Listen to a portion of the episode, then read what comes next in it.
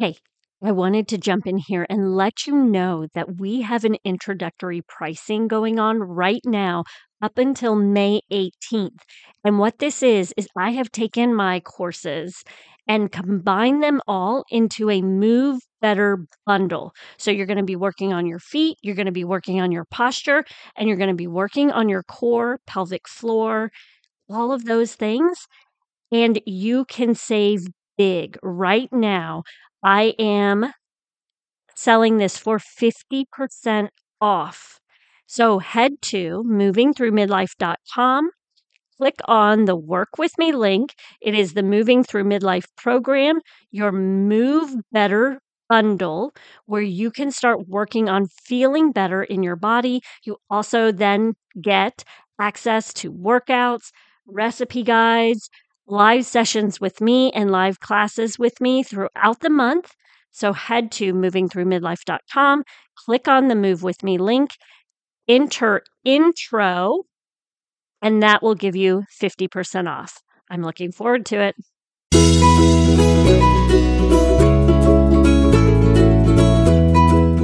It is always my goal to help you and your family move more.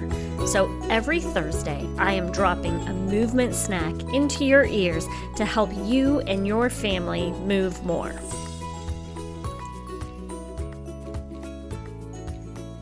This week, we are talking about movement, and we are going to practice a movement snack that actually is less about movement and more about keeping your body happy when you wake up in the morning. So, thinking about how you are sleeping.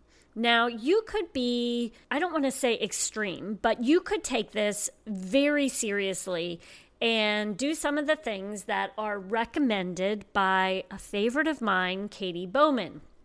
And she recommends one, that you sleep on a soft pad on the floor rather than in an actual bed because it helps with um, posture and alignment. Or she also recommends if you sleep on a side, then you're going to sleep on maybe if you sleep on the left side and your partner sleeps on the right side, you all are going to switch. And in my household, that's not going to work so well. So I don't know what your household's like, but you know, we have our habits where we stay on the same side. So today I want to provide you with some ideas that may help you with your sleeping habits. So, the first thing you need to think about is how do you sleep? Are you a back sleeper, a side sleeper, a belly sleeper? And depending on what you are, is going to depend on what you may need to do. So, belly sleepers, oh goodness. That's probably, I'm sorry, but it's probably the worst position to sleep in. Um, it puts, wreaks a lot of havoc on your low back. So, what can we do? Because it's really difficult. I'm, you know, if I could say, yeah, everybody needs to sleep on their back, that's great. But when we go to sleep, you know, you're going to roll through the night. So let's work with what we have and try to make cognizant changes as we go along. So, the first thing is for you belly sleepers, if you can find like a soft pillow or a small little I wouldn't even say a blanket, but like a towel or something. Just think a small little towel that when you lay down, you can place over what you think of as your hip bones, your ASIS, that area to kind of take some of the arch out of your low back. So you might want to be able to put something there, kind of like think of it as the opposite of a lumbar support, something there underneath your pelvis to kind of bring your pelvis back into neutral. So that's the first thing that I would recommend if you are a belly sleeper.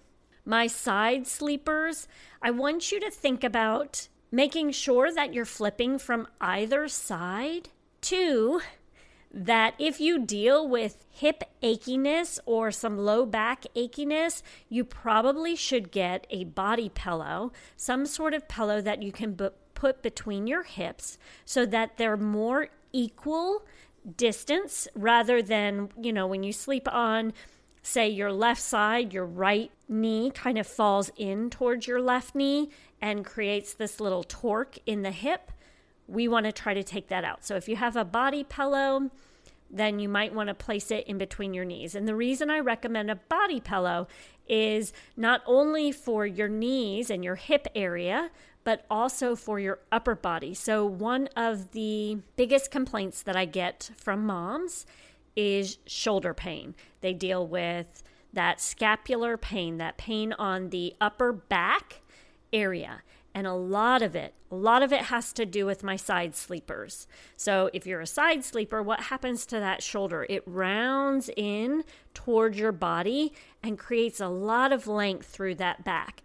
So we need to work on trying to bring it back more into neutral. So if you have a body pillow, when you wrap your arms around it, it's more neutral rather than that shoulder falling in to kind of help protect that shoulder area. So, those are things that I recommend. Um, that would be like the greatest thing, so to speak, in the way of my side sleepers, doing that with a pillow. If you don't have a body pillow, you may want to just try to practice moving from side to side. So, sleep on your left side a little bit, sleep on your right side a little bit, just so that you're evening things out as much as possible. Um, and then another tip that I have that I try to practice myself, it's difficult, but you know, these are habits that we create over time. So when you're laying on your side, if you just kind of open your chest up a little bit while you're laying, rather than allowing your body to go into that forward position that we are in all the time, all the time, just kind of opening that shoulder up and out to see if you can create a little bit of extension while you're sleeping on your side.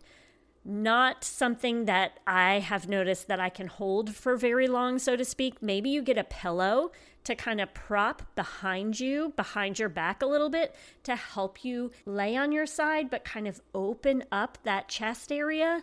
That may help you as well. These are all things that you can just test out and see what happens.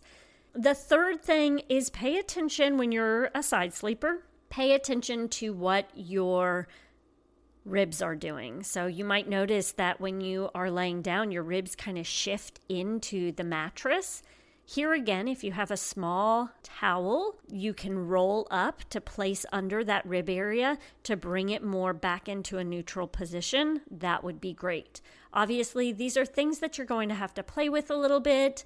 It's like the princess and the pea, so to speak. You might feel that towel underneath you and not like the way it feels. So just test it, see what feels good. Try to change up your positioning. I think that's the biggest key is try to change your positioning through the night. Use different pillows to kind of help support you in different ways as you sleep so that you are creating different sleep patterns. So, creating movement, different sleep patterns in the night so you're not stuck in one position every night. So, hopefully that helps. Hopefully that gives you some ideas, something to think about, maybe that you've never really thought about before.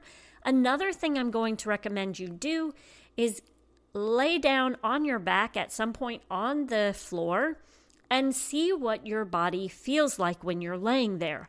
I'm going to post up a video in my Form Fit Mom community for you, where I'm going to talk to you a little bit about that, maybe show you some of the things that I'm talking about here. Not maybe, I'm going to show you some of the things that I'm talking about here as well to help give you a visual to go along with it. Again, that is at the Form Fit Mom community where you will be able to find that video. So make sure to join us.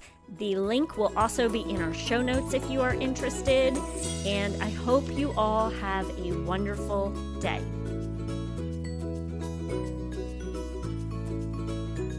Thank you so much for joining us today.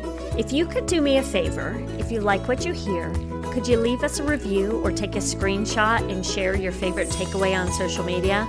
And make sure to tag us over at raising underscore healthy humans. Now go out and enjoy more movement throughout your day.